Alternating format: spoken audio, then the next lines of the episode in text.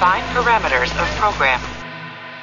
Olá, sou o Fábio Moura, sou o dublador do Saru. Você está ouvindo um podcast da rede Track Brasilis. Olá você, seja muito bem-vindo a mais uma edição do Trek Brasilis ao vivo. Eu sou Murilo Von Groll e hoje nós vamos debater o nono filme de Jornada nas Estrelas a chegar nas telonas. Eu tô falando Star Trek Insurrection, que chegou às telonas do mundo inteiro em 98, ano de Copa do Mundo. Eu tô com uma equipe aqui sensacional do Trek Brasilis pra gente discutir esse filme. Temos aqui Ivanildo Pereira, em dose dupla, né? Mais uma pé de música no Fantástico. Oi, Murilo, tudo bem? Olá, pessoal. Olá, audiência, né? Boa noite. Vamos lá debater Insurrection, né? O primeiro filme de Star Trek que eu vi duas vezes no cinema. Isso aí, Trek Brasil, pra ser Trek Brasil, tem que ter ido mais de uma vez no cinema. Temos aqui também o maior fã de Insurrection de São Paulo e região, Leandro Magalhães. Fala, Leandro. E aí, pessoal, tudo bem? Estamos aqui para revisar essa obra-prima maravilhosa. É, é, é, mudou minha vida quando eu assisti Insurrection. E ele também de São Campinas, mas é tudo a mesma coisa. César Lima. Boa noite, Murilo. Boa noite, gente. É, vamos lá falar dos filmes mais controversos aí da franquia, né? Que também estava lá no cinema, em pleno carnaval de 99 assistindo. Que baita carnaval, hein, César? Sempre Porra. carnaval os caras lançam as pragas, né? Falando exatamente em data de lançamento, eu vou passar a palavra para o César e para o César nos dar um panorama geral de como foi esse lançamento no, em 1998 nos Estados Unidos e no Brasil, como sempre, com aquela velocidade maravilhosa, chegou no Brasil em 1999. Então, César, nos dá um panorama aí de como é que foi essa, essa viagem aí. Tá, Murilo, é, boa noite. Sem entrar muito em detalhes da produção, né? tá passando aí o banner de como, de como é que foi o, que o César preparou pra gente aí do, do Não, lançamento? O, o, lançamento dos Estados Unidos foi é, no lançamento de inverno, né? Quer dizer, uh, na época da uh, a Paramount não, não acreditava em Star Trek como uma franquia forte pro verão e trouxe ela em dezembro, dia 11 de dezembro de 98, com o lançamento é, uh, nacional nos Estados Unidos e, e Canadá, né? o orçamento dela, da, da produção foi em torno de 70 milhões de dólares no lançamento, ele ficou em primeiro lugar na, na, bilheteria americana no fim de semana de lançamento, já arrecadou 22 milhões de cara, para um total de 70 milhões de bilheteria doméstica. É, somando isso aí aos 47 milhões que ele uh, arrecadou no resto, restante do mundo, né, trouxe uma bilheteria total de 117, 117 milhões, meio que uh, dando um certo lucrinho ali para Paramount, né, o que motivou aí a, a continuar o desenvolvimento da, da, franquia no cinema. Aqui no Brasil, né, naquela época que o, as coisas não eram instantâneas, né, a gente esperou aí dois meses para uh, ah, para recebê-los aqui nos nossos cinemas, né? Chegou em 12 de fevereiro de 99, uma sexta-feira de carnaval, como eu comentei, é, e a gente ficava naquela época ali tentando fugir dos spoilers, né? Não, não vendo muitas coisas do trailer, não, não tentando saber muitas coisas das publicações que chegavam, né? Na época a gente tinha revistas de ficção científica na, nas bancas, né? Que traziam é, detalhes sobre o filme e tudo mais. Mas uh, a gente teve que esperar dois meses e conseguimos ver em fevereiro de 99 esse filme, essa produção maravilhosa. Leandro, César, tem o home video para nos mostrar do filme, né? Assim, é, ainda em 99, cara, saiu em VHS o, o filme, né? A, a, a corte de cinema em VHS. É, isso já era no finalzinho da era do VHS, começando da transição da era do DVD. É, por volta de finalzinho de 2000, começo de 2001, ela apareceu pela primeira vez em DVD aqui no Brasil, nessa edição simples aqui. Acho que o pessoal lembra. Aliás, César, rapidinho. Acho que claro. esse foi o primeiro filme de Star Trek que saiu em DVD, né? Exatamente.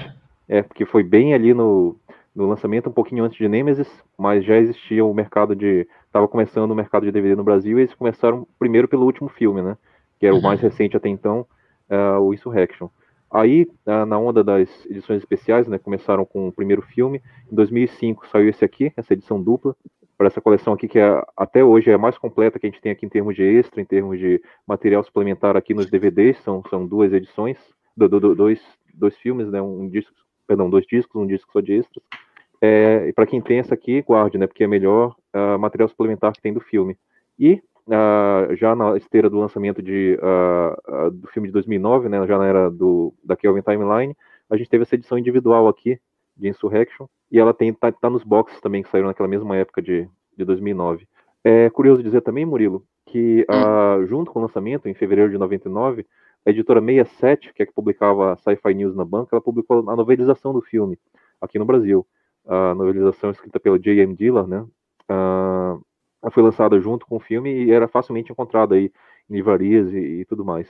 E uma coisa rara também na época, né, para você como o mundo era diferente em 99, saiu o CD da trilha sonora aqui no Brasil, CD nacional da trilha sonora.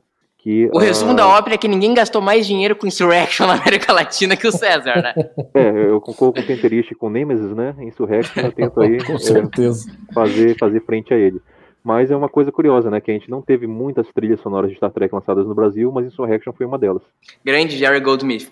Então, vamos então para as impressões iniciais do, do filme, gurizada. Eu acho assim, Insurrection, ele é um episódio longo demais na geração, né? Ele tenta, ele tem uma trama, ele não é um filme cheio de defeitos, mas ele, ele parece que falta alma, falta alguma coisa, né?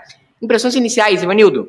É, eu concordo com você, Murilo. É, realmente, né, ele tem muito esse, esse tom de episódio estendido, né, que para mim é o grande problema dele.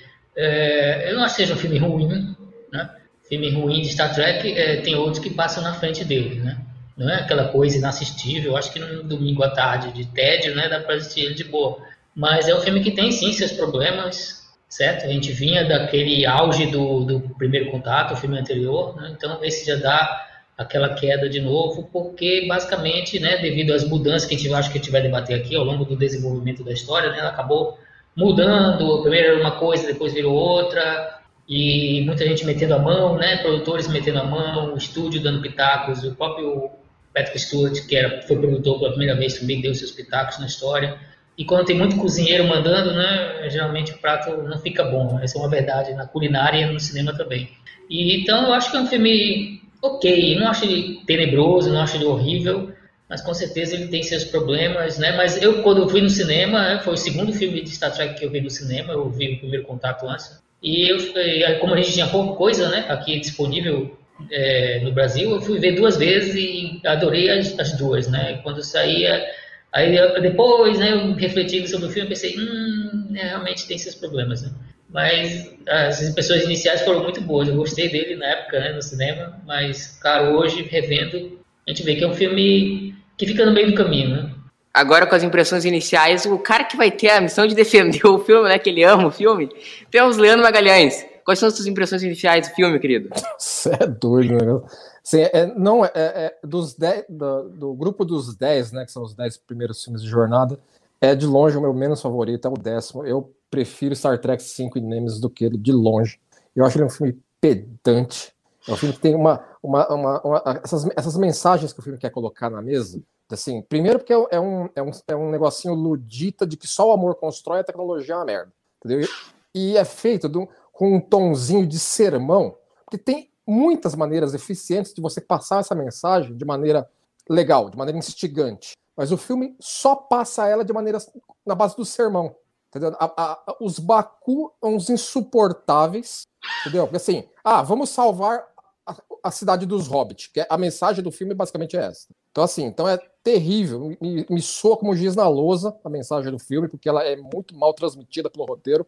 E fica ressoando o fato de o filme ter sido uma mega oportunidade perdida. Foi lançado num, num, momento, nós vamos falar mais pra frente, de que não era o, o filme correto para aquele momento. Exato. Depois dessa pedrada de amor ao filme, suas impressões iniciais, César Lima?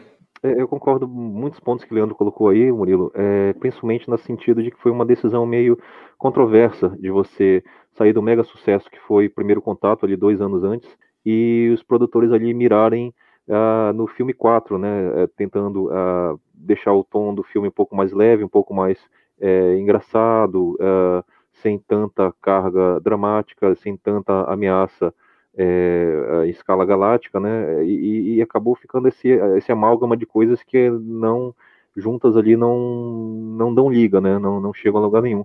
Não deixa de ter isso quando eu assisti a primeira vez no cinema.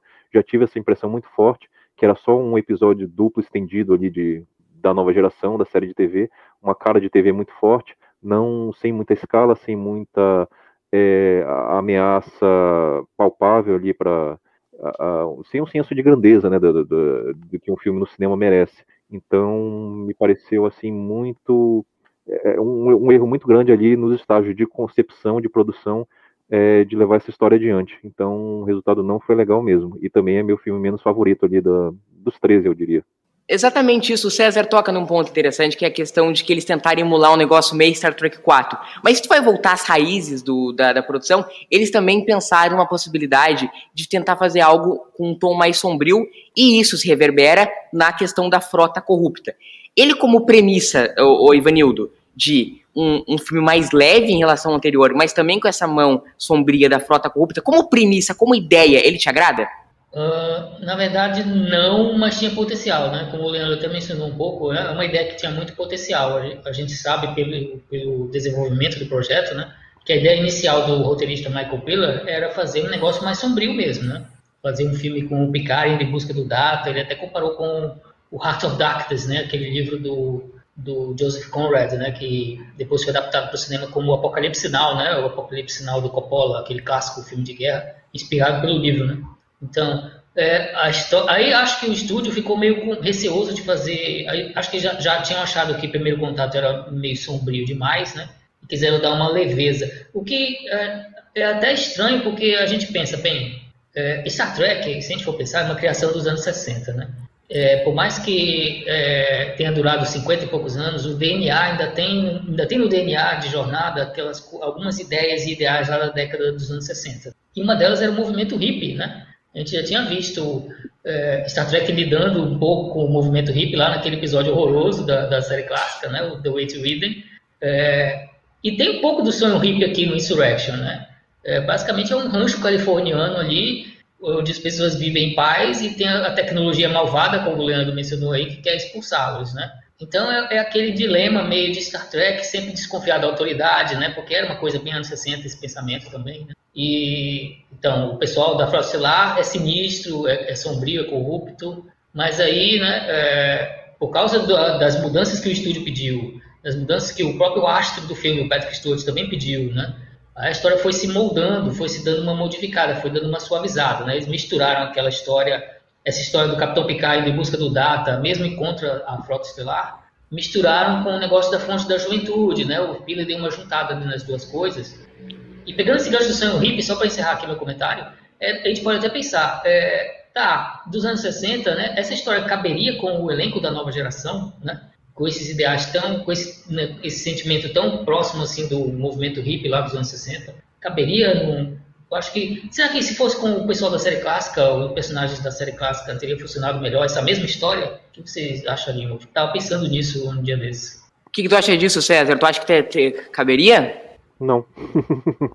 acho que não. É, é, anos 90 eram, eram, outros tempos, eram outras questões né, que estavam em voga ali. Uh, não, não, me passa pela cabeça que nenhuma que a gente pode pensar em, em em, em, colocar, né? Mas lembra que tem, teve grandes filmes de ficção científica no final dos anos 90, né? Culminando inclusive com Matrix em, em 99 também, é, um, um ano depois, uhum. logo ali, né? Seis meses depois. Então, assim, uh, me parece meio fora de, de, lugar, fora de contexto. Ô, Leandro, tu tocou num ponto importante que eu gostaria de abordar uma hora agora contigo. Quando eles lançaram esse filme, se eu não me engano, eles estavam no primeiro ato da, da sétima temporada de DS9, né? E que era o auge da Guerra do Dominion. Eles até citam Ampassan durante o, durante o filme A Guerra do Domínio, que eles estão lá ferrados, porque tem, estão tudo deslacerado. Agora, tu acha que eles perderam a oportunidade de fazer um filme de guerra nesse filme e não essa lorota dos Bacus aí? O que, que tu acha disso, Leandro? É, eu acho que a oportunidade foi perdida quando o momento era ideal. Não, precisa, não, precisa, não precisaria ser um filme de guerra, mas precisaria ser um filme conectado ao tecido global do, do universo de jornada naquela época. E quer, quer eles gostassem ou não, quer o Rick Berman gostasse ou não, Deep Space Nine, se você for ver, era a espinha dorsal do, do universo ficcional naquela época, porque Voyager estava no quadrante Delta, não tinha mais nenhuma outra produção andando, além de Deep Space Nine, então Deep Space Nine você sentia na, na, no, o, levando o estandarte daquilo que estava acontecendo com a Federação e o quadrante Alpha e, e, e Jornada nas Estrelas como um todo, se você for pensar bem. Aí, mas aí eles tinham aquela coisa que eles não tinham a mentalidade que hoje tem de universo compartilhado, então, assim, então, eu te falo assim, foi uma falta de visão? Sim, foi uma falta de visão, eu acho, entendeu? Mas julgando aqui de 2021, quando isso agora é até norma, né? Não, é, não era nem tanto naquela época. Mas foi uma oportunidade perdida, porque poderia ter tido algo muito mais conectado, e não houve. Poderia ter tido alguma coisa pequena, como, por exemplo, fazer uma versão do Heart of the Dark, que o Evanildo lembrou aí, no, no ambiente da Guerra Domínio, buscando data, buscando alguém, enfim Poderia ter feito, por exemplo, eles liberarem Betazed, porque Betazed ter sido ocupado pelo domínio foi citado durante a série. Não lembro se antes ou depois do ponto em que esse filme acontece, mas enfim. Havia N coisas para ser feita. Entendeu? No entanto, eles quiseram manter o treco compa completamente compartimentado para fora. Eles colocaram umas, umas citaçõezinhas lá para eles não passarem de idiota, porque acho que nem isso eles queriam colocar, né? Porque, mas se não colocassem, ia até ficar, ia até ficar muito estranho, entendeu? Então, assim, então tudo isso soma coisas que, assim, que não era o momento para aquele filme. Haveria um momento para um, aquele filme, para uma história como aquela, entendeu? Mas não era o melhor momento para aquele filme. E, e, aí passou e agora a gente está aqui, né? Lamentando essa oportunidade perdida. Leandro, mas num, num mundo que a gente não tinha esse conceito de, de universo grande e tal, tu acha que teria sido inteligente em 99 eles colocarem um filme numa situação onde seria obrigado a pessoa que está assistindo conhecer previamente é Death Nine? é o cara que vai no é cinema, ele não assiste Death Nine. Não, sim. E é isso que é a racionalização deles. Mas o cara não é obrigado. Nós fomos jogados em episódio 4 de Star Wars no meio da guerra. Entendeu? Três, Uhum. quatro frases de, de exposição no início resolve o problema. O, o, o, o espectador casual vai considerar que, ah, tudo bem, está acontecendo tal coisa no ambiente que eles estão.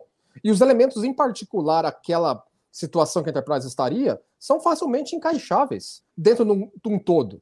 Isso é feito atualmente, e o público e o público se engaja da mesma forma. Poderia ser feito 25 anos atrás. É que eles terem essa iniciativa e eles darem esse salto, teria sido alguma coisa de se esperar demais deles? Pode ser que sim, entendeu? Talvez os caras não tivessem, não tivessem a espinha para fazer um negócio desse. Mas, mas hoje, ser tão possível mostra que o público aceita isso. Não, não é, de, não é de que aceita de que ah, não tem o que fazer. Aceita de que é algo, uma coisa natural, a narrativa daquilo que eles estão entrando.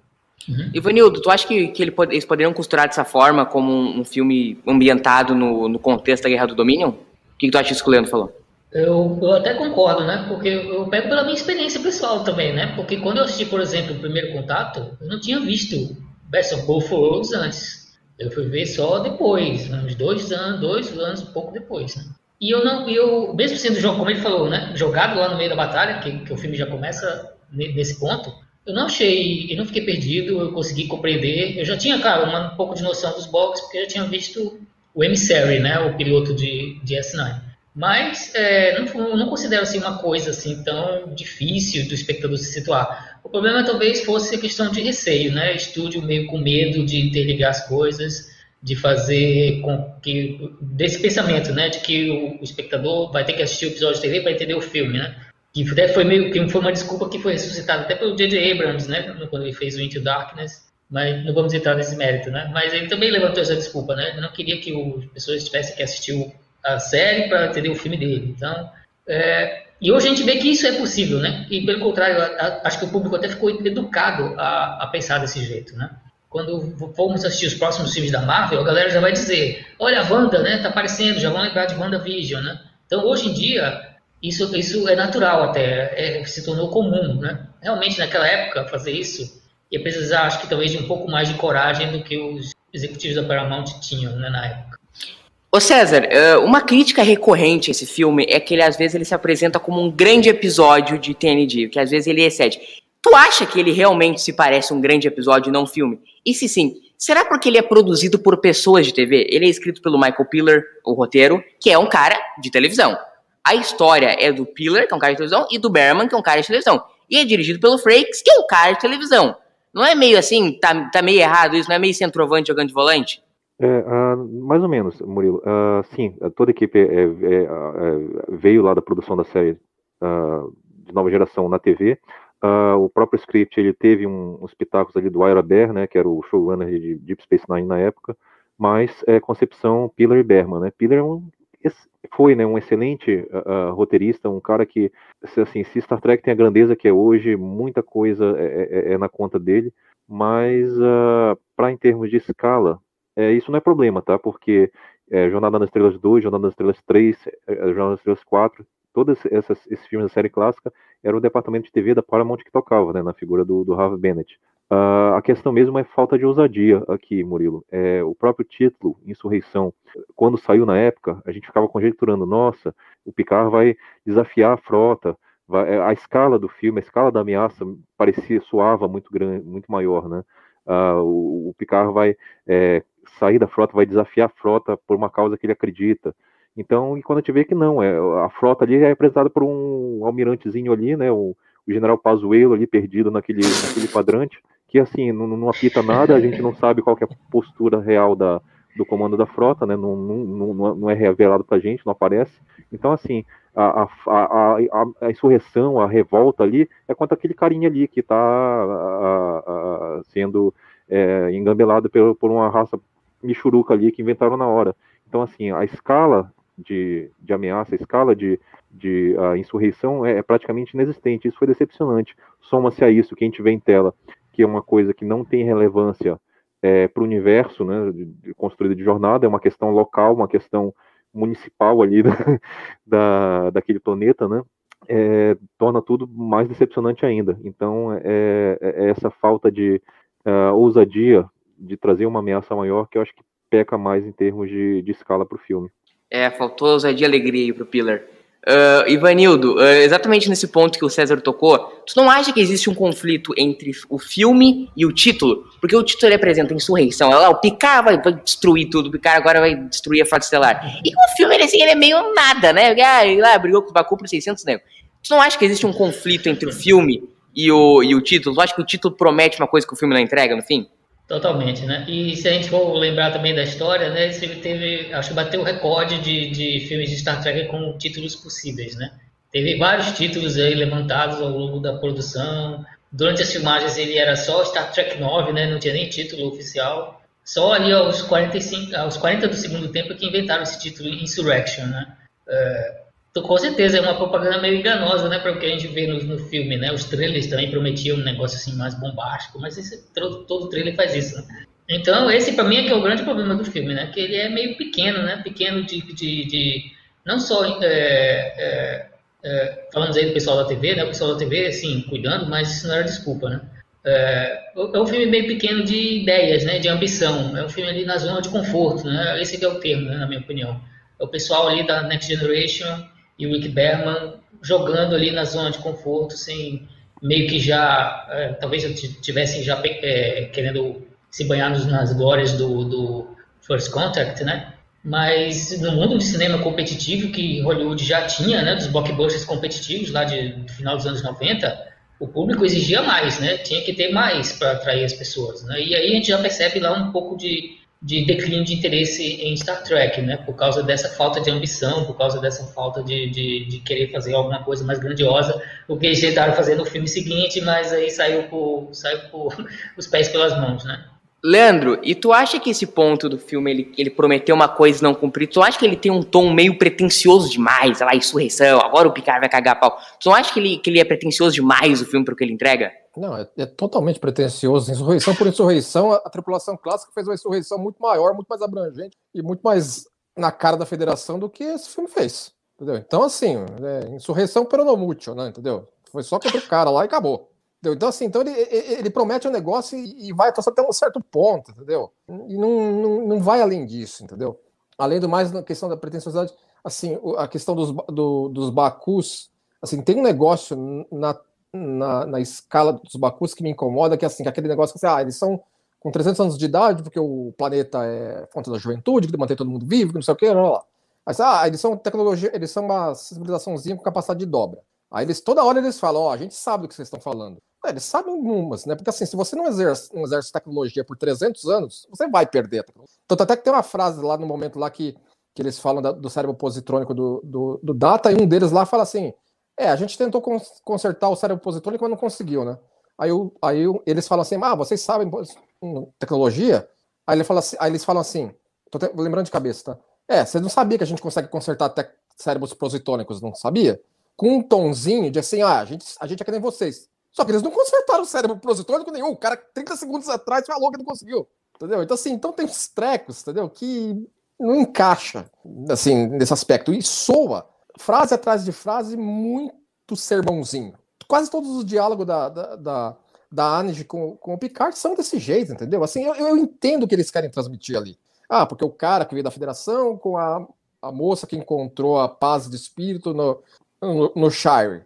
Ok, entendeu? Mas foi escrito de um jeito que, que assim, te, te dá um sermão. Você não participa da coisa. Você eles te apontam o dedo na cara. Então não, não, não orna. Hum.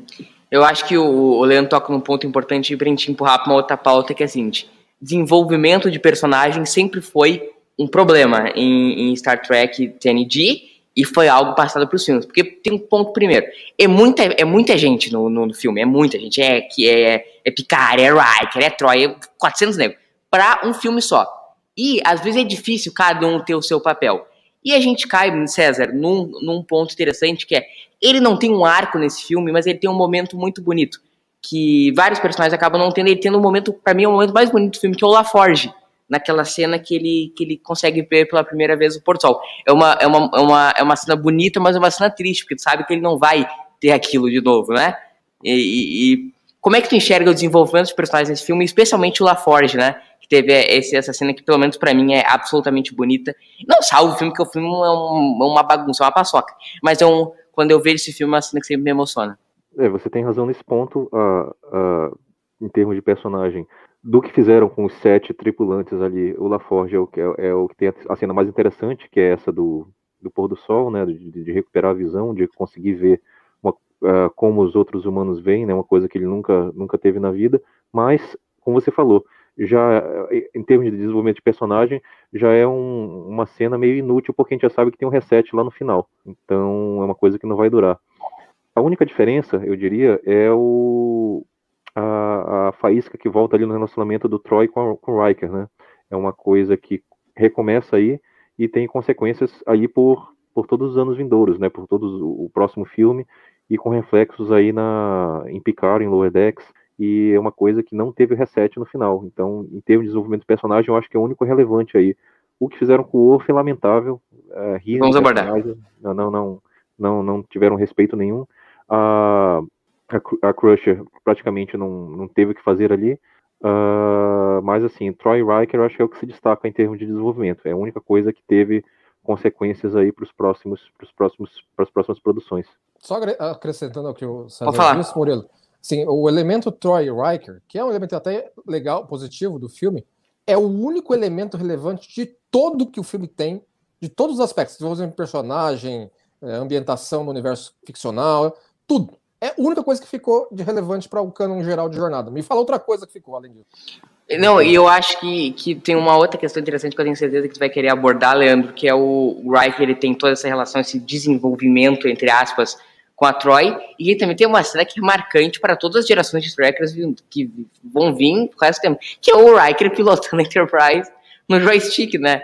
Foi um baita desenvolvimento de personagem do Riker. Você quer, quer né? comentar isso já? É, quero comentar isso, Leandro. Não, o seguinte, a questão do joystick, ela sempre foi muito, muito polêmica, mas, ironicamente, de todos os elementos polêmicos ou controversos desse filme, é o que eu menos tenho problema, porque em si é natural que houvesse algum sistema de controle manual tátil de uma nave da Federação daquele tamanho. Não é, não é ruim em si. O grande problema ali foi eles terem mandado o estagiário correr até a Rádio Shack do outro lado do estúdio comprar um joystick vagaba de 19,90 dólares e colocar no cenário.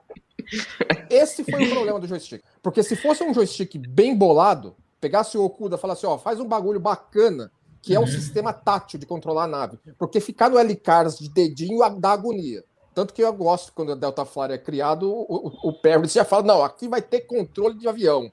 Entendeu? Assim, então, uhum teria. Foi outra oportunidade perdida do filme. Vá, vamos colocar isso? Vamos. Mas coloca aquela porcaria, pelo amor de Deus, né? Aquilo lá era da som de blaster que os caras arrumaram aquilo lá, né? Que vinha junto com as placas de som da Creative Labs. Exato. O, eu acho que o, aqui o Eduardo Pereira tá botando uma mensagem importante aqui, ó. Leandro, por favor, não infarte.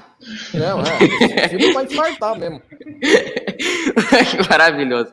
Ô, ô Leandro, ô, ô Ivanildo, o, o César tocou nessa questão que é os romances do filme, né? Mas o romance do Riker e da Troy, ele é feito assim, meio, meio por cima da perna, né? Não é um troço assim bem feito, é um romance que aparece do nada, né? Do, do dia pra noite, o Riker se reapaixonou pela Troy e estão lá tirando a barba, enquanto o Riker fala com o Almirante. Não é feito assim com uma sutileza romântica que a gente vai lembrar, né? Não, com certeza não, né? É, eu acho que o pensamento de deixar o filme leve, de introduzir um tom de leveza e de buscar inspiração no Jornada 4 uh, foi responsável por vários dos momentos ruins de Insurrection. Porque, vamos falar a verdade, né? os personagens da nova geração, eles não se prestam tanto assim à leveza ou à comédia quanto os da, da série clássica. Os, claro, tivemos grandes, tivemos grandes, alguns muito bons episódios cômicos na nova geração, tivemos, né? Mas, mas muitos deles, se vocês forem contar, até são filmes, são episódios que tiram um pouco de sarro dos, da seriedade dos próprios personagens, né? O, o Kill colocando um charutão na boca do, do, do Picard e do Riker, né? Então, mesmo ali, é um pouco de humor nesse sentido, né? Então a gente tem piadinhas com o Worf, os personagens se comportando como se fossem meio assim adolescentes, né? eles até mencionam isso, né? Que o, o planeta, a radiação do planeta está estimulando instintos é, que lembram a, a rebeldia da adolescência, né? Então é, essa tentativa de enxertar o humor meio e de uma, da forma como foi feito, né? uh, no filme prejudicou bastante. O romance da Troy do Riker sofreu também com isso, né? Porque, como você falou, um negócio que vem do nada, já estava sendo cozinhado, foi cozinhado por sete temporadas né, na, na, televisão. E acho que na hora de escrever o roteiro, alguém lembrou, né? Ei, eles, eles se amam, né? Então vamos fazer com que o planeta é, reaqueça né, o sentimento que eles tiveram, né? É, é, bobinho, mas dentre os problemas que o filme tem, né, eu acho que até é um dos aspectos menos piores, né? O que fizeram com o Wolf, por exemplo, é muito, muito pior do que o romance. Ou a, ou a doutora Crush comentando sobre o, os seios dela, o tamanho seios dela. É, isso daí, é, é, comparado com isso, o romance Troy Riker tá até de boas. É que, é que ele, esse filme ele tem aquela máxima, né? A gente não rir com os personagens, a gente ri dos personagens, porque os personagens estão numa Exato. posição completamente ridícula no filme. Como uhum. o, o Ivanildo tocou e agora o Leandro vai aprofundar, que é o papel espetacular do Orf nesse filme, né?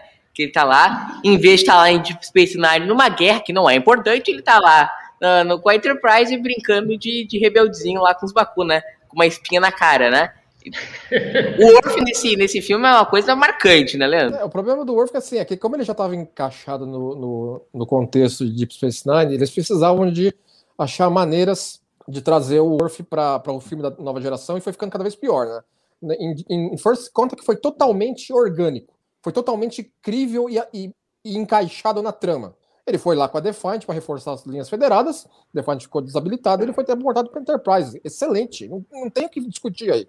Aí foi ficando cada vez mais complicado enfiar um pino redondo no buraco quadrado, né? Assim, ele tava naquele sistema naquele momento, ok, tudo bem, entendeu? Mas aí então, então usa o personagem direito. Não usa, assim, pegaram ele pra, pra comic relief do filme, entendeu? E mais nada. Deu uns disparos de, de, de arma de infantaria federada no meio lá da, da, da fuga dos malucos lá. E deu um 220 no data no, no Shelter e que mais? Não tem muita mais grande coisa, a não ser servir de piada. Complica, né? É, marcante. Ô, ô, Leo, ô César, e como o Ivanildo ele passou passando sobre o, a questão dos romances, também o Picard tem um romance nesse filme, né? Que assim, também não é grande coisa, como todo filme, né? E também tem uma questão que é um romance não consumado, né? Ele fica no vai, vai que não vai, vai que não vai, não vai, no final do filme, né? Ele não, não tem não tem de beijo, não tem nada. É, era uma, era uma petição do Patrick Stewart, né? Ter mais cenas de eles ter um protagonismo mais forte, mais presença nesse filme inclusive tendo um romance que é um romance, né? É um romance.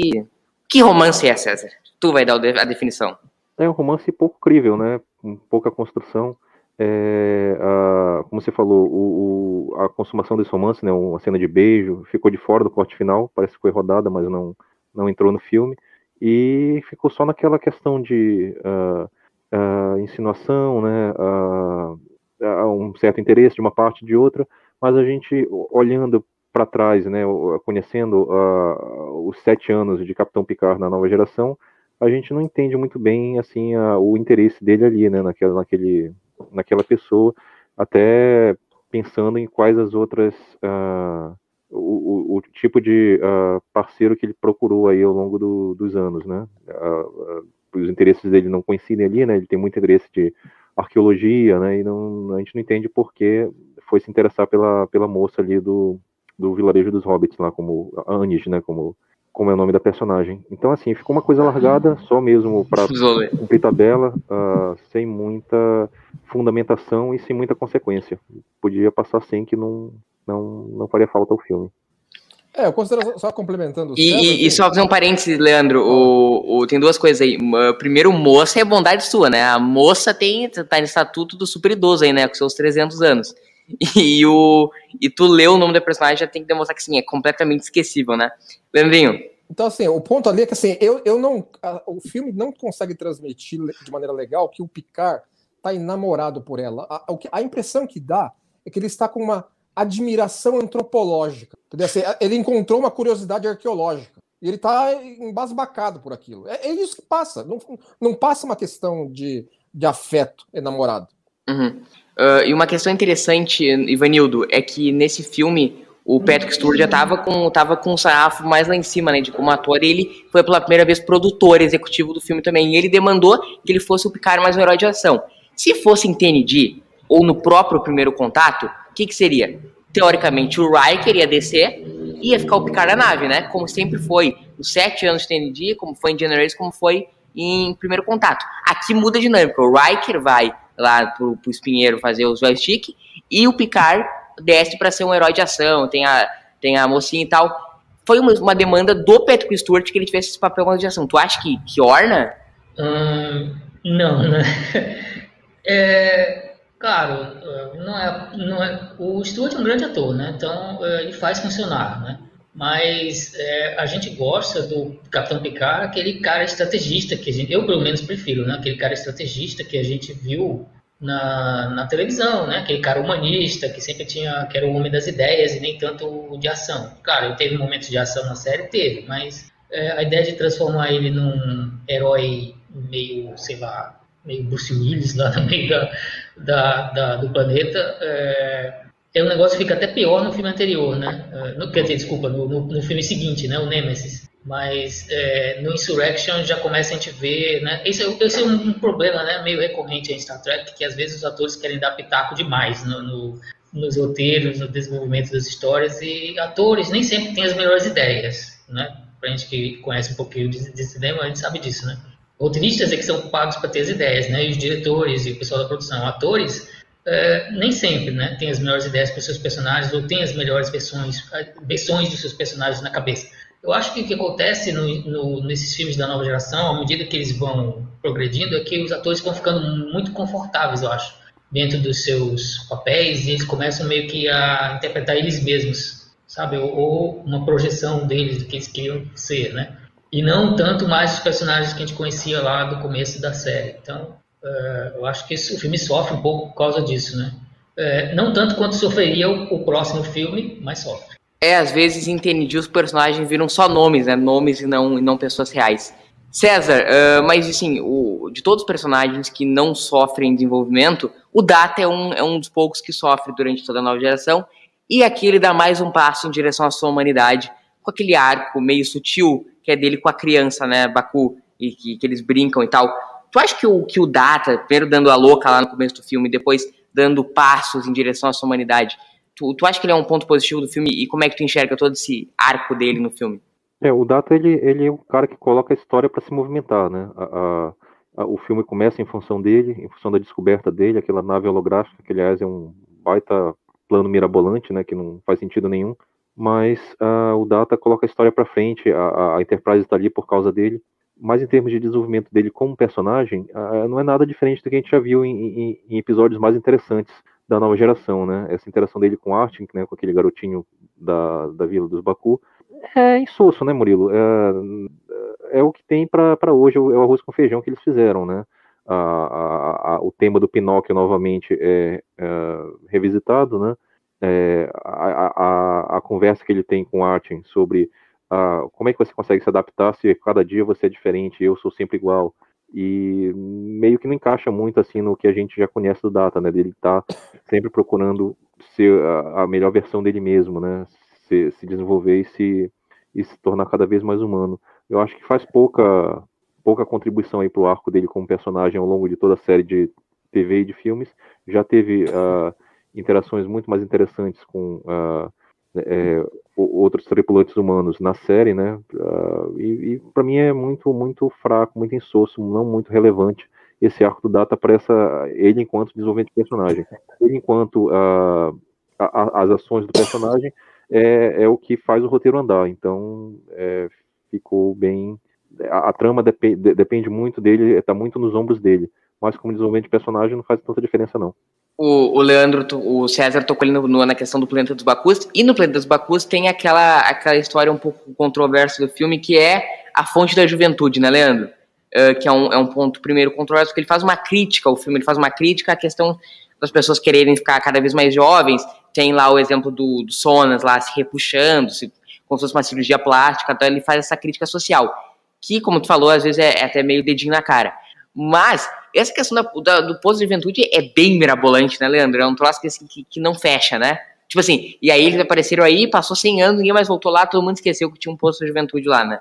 É, fica o dito pelo não dito, entendeu? Assim, é, assim, é, esse é um filme que, assim, por, por mais críticas que a gente tem a, a, ele aqui e tudo, esse é um filme que pediria, por exemplo, um livro da Pocket Books com, com as repercussões dele.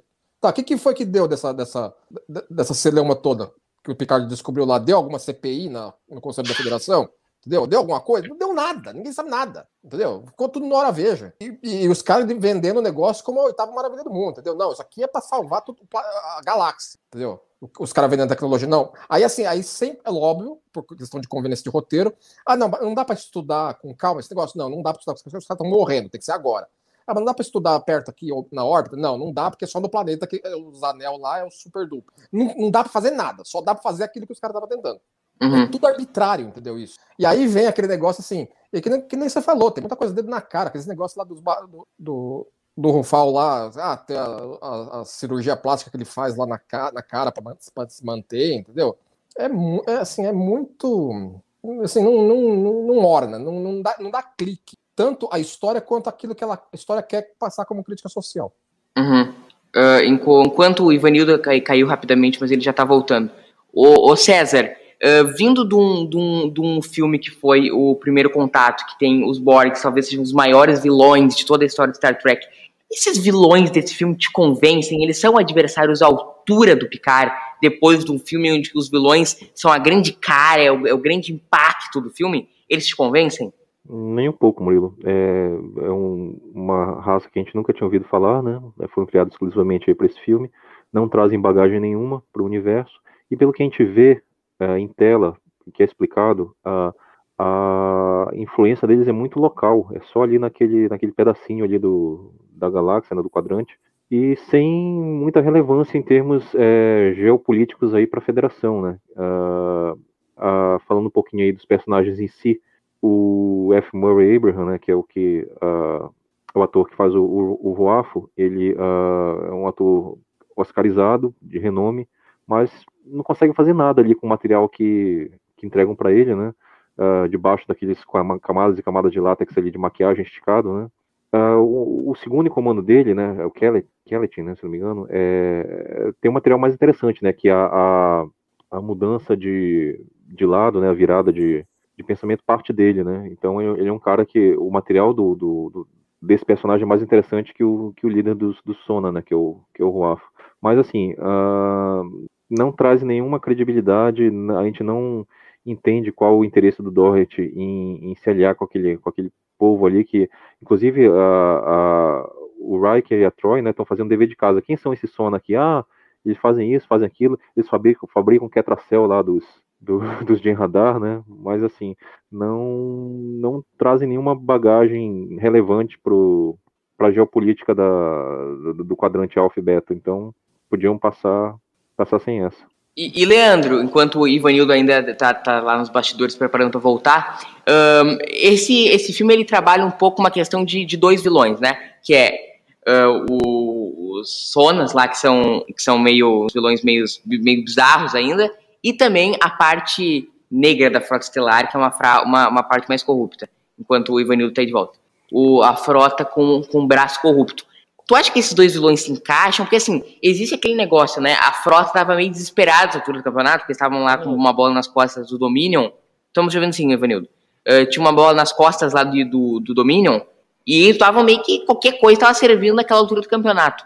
E, mas tem esses dois vilões e te convence esse, a frota um pouco traindo seus princípios, porque o, o Almirante falar que o Conselho da Federação está assinando embaixo em tudo que está acontecendo, né? Uh, te convence é, essa questão gente, da frota? A gente não sabe até que ponto isso realmente seria ah, verdade ou não, porque não é estabelecido em tela, né? Tudo que a gente tem ali de, de, de palavra da federação é através do almirante. Então, assim, então isso, é, isso é muito limitado. Assim, é, é, é são dois, é, é, a dupla de vilões lá, elas nunca se entrosam realmente, entendeu? É, eles, enquanto a, a, aquela espécie do Rufal lá, enquanto, enquanto vilão pelo amor de Deus, assim, fica muito telegrafado que é a mesma espécie dos Baku, num dado momento, quando, quando, eles, quando eles falam pro Picard que eles, ah, nós viemos 300 anos atrás de uma civilização que estava se ferrando. Ah, não precisa nem falar, né? Entendeu? A única, a única coisa diferente que foi, que ficou sendo foi que, assim, eram caras que tinham ido para aquele planetinha e foram embora depois. Mas que era a mesma espécie, isso aí ficou telegrafadíssimo. O problema todo, eu acho que assim, esse filme ficaria muito melhor se fosse um vilão circunstancial. Pedia um vilão tipo a Vigir. Pedia um vilão tipo a, a, a sonda das baleias. Um vilão desse, vilão desse tipo. Não um vilão desses aí de colocar a mocinha no trilho do trem, entendeu? Pelo amor de Deus. Não, não, o negócio não. não, não fica, ele, ele vai ficando cada vez pior. Deu uma travada aí. Mas eu acho. Tá escutando? Estamos escutando, Leandro. Pode seguir, cara. Ah, tá. Então, ele vai, ele vai ficando cada vez pior em narrativa, o vilão. Assim, e, assim, e, o, e o Murray, ele não consegue salvar o, o personagem com a interpretação dele. Assim, a, a, a, maquilagem dificulta. Tem momentos lá que ele quer passar dramaticidade, que nem, por exemplo, quando ele percebe que o plano dele de ativar a, a sonda do mal lá não deu certo, entendeu? Que ele fala assim, ó, oh, a gente foi teleportado, agora não sei o que, aí ele vem com... Ah, mano, ali é pra, é pra rir, né, mano? Assim, Mas, ele queria fazer o quê? Ele queria fazer um grito do, um grito do, do Kirk como Khan? Assim, eu lamento por quê? Porque vai ver que era aquele, aquele era o máximo de range que dava pra fazer com aquele monte de maquilagem. O, o Leandro toca num ponto importante que o filme ele é hiper telegrafado, né, gente? Quando aquela cena que a, que a moça ela vai atrás da criança, lá tu vê que o troço vai desabar, e aí o filme é completamente telegrafado nesse sentido, né, né, Ivanildo? O filme ele, tu vai vendo e qualquer pessoa que viu cinco filmes na vida sabe o que vai acontecer ali. Exatamente, né? Muito uma narrativa muito clichê, né? Muito, como a gente falou, muito na zona do conforto, né? Nunca busca um pouquinho de, de originalidade ou de dar uma questionada, né? Uma sacudida. Não inova nos vilões, né? Aquele vilão tradicional mesmo, como o Leandro falou aí. E não inova, né? Não tem inovação. Fica aquele sentimento de rotina mesmo, né? De que ah, o pessoal da nova geração tem mais um filme no contrato para fazer, então vamos fazer assim. Vamos reunir o pessoal, filmar lá num rancho californiano bonito e e não vamos se preocupar muito com a história, né? Porque até mesmo, como a gente falou, né, várias vezes a história foi mudando, foi sendo piorada, né? Quanto mais se mexia nela. Então o resultado é um filme que parece um episódio de televisão mesmo, né? Um filme que e para o público, né? O público dos anos 90 já estava esperando mais. Aí, aí isso complica, né? Para o, o, o momento de Star Trek como franquia cinematográfica. Pessoal, vamos para os momentos finais então, para essa grande eleição que nós faremos. Primeiro, Leandro Magalhães, o momento carimbo do Dini. Não vai ter vinheta, então vai ser largando assim. Carimbo do Dini. Dan, dan, dan. Carimbo do Dini eu não vou ter, não. Eu tenho, eu tenho emoção e cérebro pra carimbo. Eu não sei o que, que tem. que seria que, que o Dini assina embaixo, vai. Ah, ah, ah falas, falas aleatórias do Picard que, que ressaltam os valores dos federados. Vai. o meu momento carimbo do Gene é logo ali no começo do, do filme que aparece, baseado em criação de Gene Roddenberry. É, aquilo é carimbo mesmo. Da é, é o único carimbo do Gene no, no filme. César. Carimbo do Gene, nesse filme, eu acho que é o diálogo, é, é na, na, linha que o Leandro falou, né? O diálogo uh, uh, do Picard com o Dorothy na, na sala do Picard, onde ele, ele questiona esses valores, né? Quer dizer, o, o Doherty fala para ele que o plano é de realocação daquelas pessoas, né, em violação clara da, da primeira diretriz, e são só 600 colonos, né? Então o Picard pergunta, mas quantos precisam para ser errado? Mil, um milhão, cinquenta mil? Tem um, um ressoa um pouco nos nossos tempos atuais, né? A quantidade, né? Pensando bem assim, é, será que um é suficiente? Será que um já não é errado? Então Acho que é nessa linha aí de reforçar os valores da federação, da primeira diretriz, para o Doherty que estava flexibilizando ali. Ivanildo, qual é o teu momento carimbo do Gini? Exatamente o, o, do César, né? Eu concordo, esse, o, discurso lá, a defesa do, do capitão que ele faz da primeira diretriz ali é o, é o momento que eu acho que o Gene Roddenberry é o, o carimbo. Né? é, não tem muitas opções no filme, realmente, né? mas eu acho que aquela defesa ali é, é o momento que ele aprovaria. Vamos então pro, Gruzada, pro um momento, então, chip de emoção, que eu também acho que vai ser bem difícil a gente arrancar. Mas para mim, um momento chip de emoção é a cena inicial do filme, com aquela trilha belíssima do Jerry Goldsmith e o pessoal andando pela aldeia. É uma cena sem diálogo, é uma cena das pessoas brincando, mas talvez acho que é, é uma cena emocionante sobre o contraste da vida da Frota Estelar, corrida, com aquele negócio mais calmo que até o Picará almejava um pouco. É o meu momento uh, chip de emoção. O teu, Leandro? É, tem um, tem um momento que per se é melhor que, do que o que eu vou citar, mas é o que eu, que eu gosto particularmente dele. Ele é ridículo, entendeu? Assim, enquanto, enquanto execução, mas a parte que, que, eles, que eles estão cantando HMS Pinafore para dar, uma, uma distraída, eu gosto, porque assim, eu gosto de Gilbert Sullivan. Então, eu achei divertido eles cantarem HMS Pinafore ali, mas, mas aquele é, fica sendo particularmente meu. Né? César, qual é o teu momento chip de emoção? Eu acho que eu vou pegar emprestado o que você falou, Murilo, do LaForge. O LaForge é um personagem muito querido nosso, né? Ao longo de sete anos ali, a gente é o cara que tá ali sempre tentando, sempre se ferrando. E ele tem uma cena muito bonita, né? Olhando o pôr do sol pela primeira vez, a gente sabe que aquilo lá é efêmero, que aquilo lá é, é, não vai durar, que aquilo lá vai ter um reset, mas ele tá ali curtindo o momento e a gente curte junto com ele. Então, é, tem tão poucas opções nesse filme, né? E eu fico com essa daí. Ivanildo, qual que é o teu momento chip de emoção? É, o momento, a gente percebe né, que o, a emoção desse filme é muito dependente da trilha sonora, né? Eu acho. Como você mencionou aí, Murilo, o, a trilha Goldsmith é mágica, né? Ela faz, ela leva qualquer coisa, mesmo qualquer filme. E essas cenas, né, essas duas cenas em particular, né? A abertura lá mostrando o vilarejo e a cena do LaForge tem a mesma trilha, né? O mesmo ele tem uma musical que ele compôs para a vila idílica onde se passa a história então acho que esses seriam os momentos mais emotivos realmente do filme, mais pela trilha do que propriamente assim por roteiro ou construção de situação. É, é a trilha sonora dando uma força, né, dando uma levada. Então eu fico com, eu fico com a oficina do LaForge também, que das duas é esse é começo esse começo do filme ele te promete um filme que não entrega, né? Porque tu assiste um minuto, ah, isso é um filmaço e, e no fim não é. Uh, então vamos para o momento final que acho que esse aqui vai ser concorrido. Eu vou abrir, que é o momento cérebro de Spock. O meu momento cérebro de Spock é quando o nosso amigo Sona lá com o sangue espirrando, grita No! Aquilo, velho, é. Aquilo é outra situação é, também, bom. Aquilo é meu momento cérebro de Spock. No! Qual é o teu momento cérebro de Spock, uh, César? Ah, vou na linha do Sona também, mas é, vou dividir um pouquinho. Primeiro, aquela, aqueles procedimentos nada a ver de cirurgia plástica, que você pega, estica, repuxa, usa aquela máquina e depois finaliza com grampeador, cara. então, é, é, assim, é, é para dar. Gente... Quiseram dar um tom de bizarro ali, mas ficou bizarro demais, não, não, não, faz o menor sentido. E nessa linha também se permite dividir o, o momento, é, é, na mesma, na mesmo cenário, na mesma cena, mas a morte do Doherty, né? Estica ele até não poder mais. Ficou muito, muito bizarro, mas aquela finalização com grampeador ali é o. é, é, o, é, o, é o meu preferido. Tu queria complementar, Ivanildo? É porque Vanildo. uma ideia mesmo passou pela cabeça aqui, né? É curioso, né? Tá me vendo? Tô, tô, pode falar. Tá me vendo, Murilo? Alô? Ah, tá. Manda, manda bala, é pode falar. É um filme que tem. Parece, é um filme muito californiano, né? Tem os hippies e tem os maníacos por cirurgia plástica, né? É, é, é interessante isso.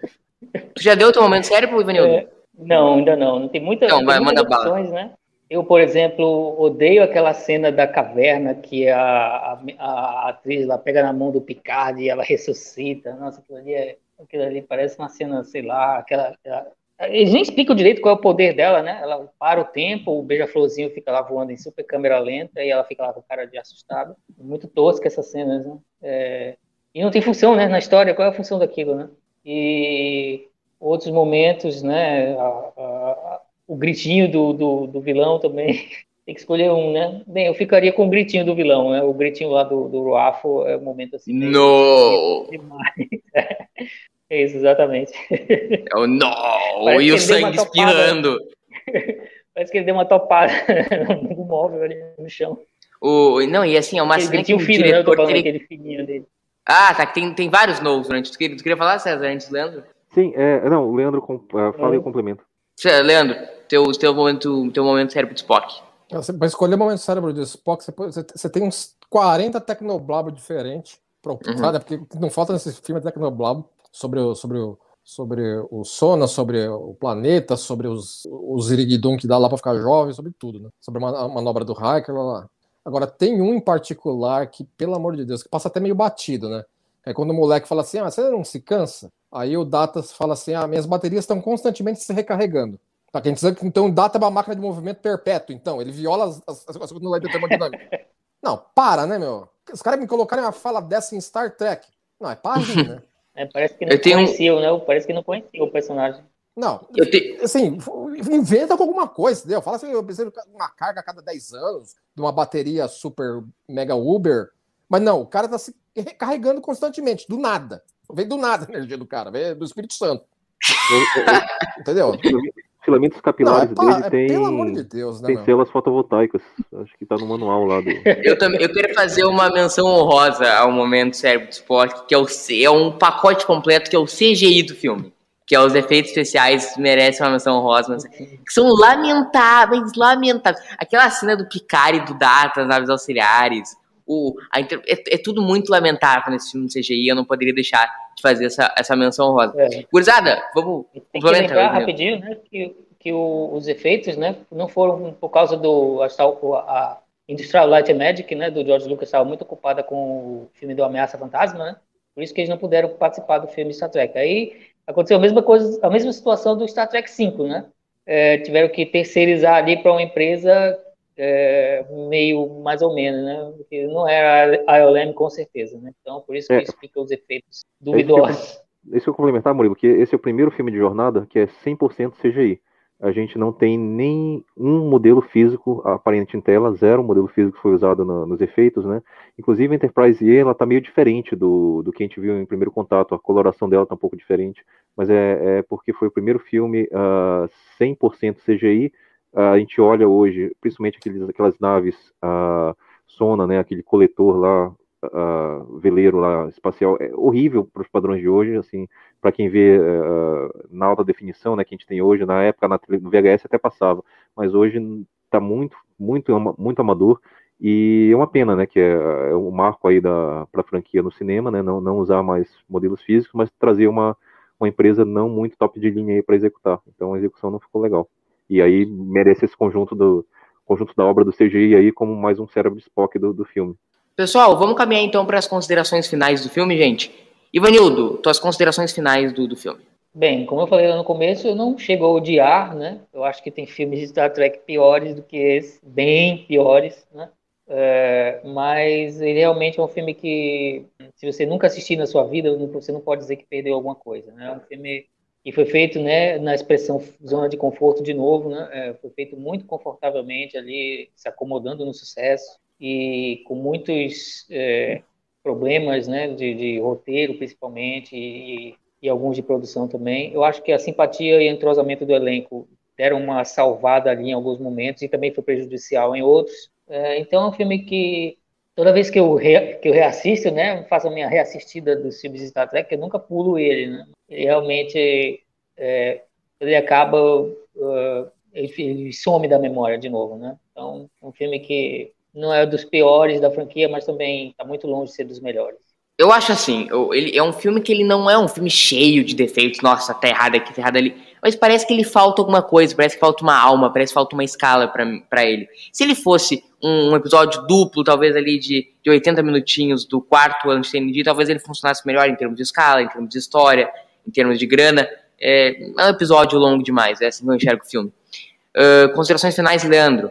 Bom, acho que no final, no frigir dos ovos, entendeu? Assim, apesar de todos esses defeitos que a gente colocou aqui, sem críticas, né? Vamos dizer, problemas das- da produção, problemas do roteiro, problemas de tudo. No final das contas, ainda é a Jornada das Estrelas e você ainda consegue tirar aquele gosto de. Aquele prazer da pizza fria do, final, do, do dia seguinte, entendeu? Ainda, mesmo, mesmo, mesmo ruim é bom. Diverte, entendeu? É, agrega e, e te passa, no, no mínimo dos mínimos que você falou, né? A trilha sonora do Jerry Goldsmith te, te arrepia sempre. Então você você consegue uma sublinhada aí de que está assistindo a, a algo que não é o melhor ponto do, da franquia, de uma franquia de qualidade como Jornada das Estrelas, mas é a franquia de qualidade de Jornada das Estrelas, entendeu? Então, isso, isso tira-se de positivo. E poder estar aqui com os amigos dando uma aloprada divertida sempre também é legal, né? É- é- Nemesis é melhor para isso nesse aspecto, né? Mas tudo bem. É que assim, é, Star Trek até quando é ruim é bom, né? Até quando é ruim a gente gosta de fazer. César, impressões finais desse filmaço, né? Vamos combinar. É, me alinho aí com, com os colegas, né? Estamos aqui 22 anos depois falando ainda desse filme, mas uh, não agrega tanto quanto os outros, né? Tanto na parte de construção de universo, quanto na parte de desenvolvimento de personagem. É, o, o carisma do elenco, né? Uh, o carisma da, de ver aqueles atores novamente ali reunidos é o que salva realmente o filme, junto com a trilha sonora, como o pessoal comentou. Mas é uma oportunidade perdida, né? A gente podia encerrar o século XX ali com, com uma nota um pouco mais alta, com um filme um pouco mais marcante, um filme um pouco mais relevante.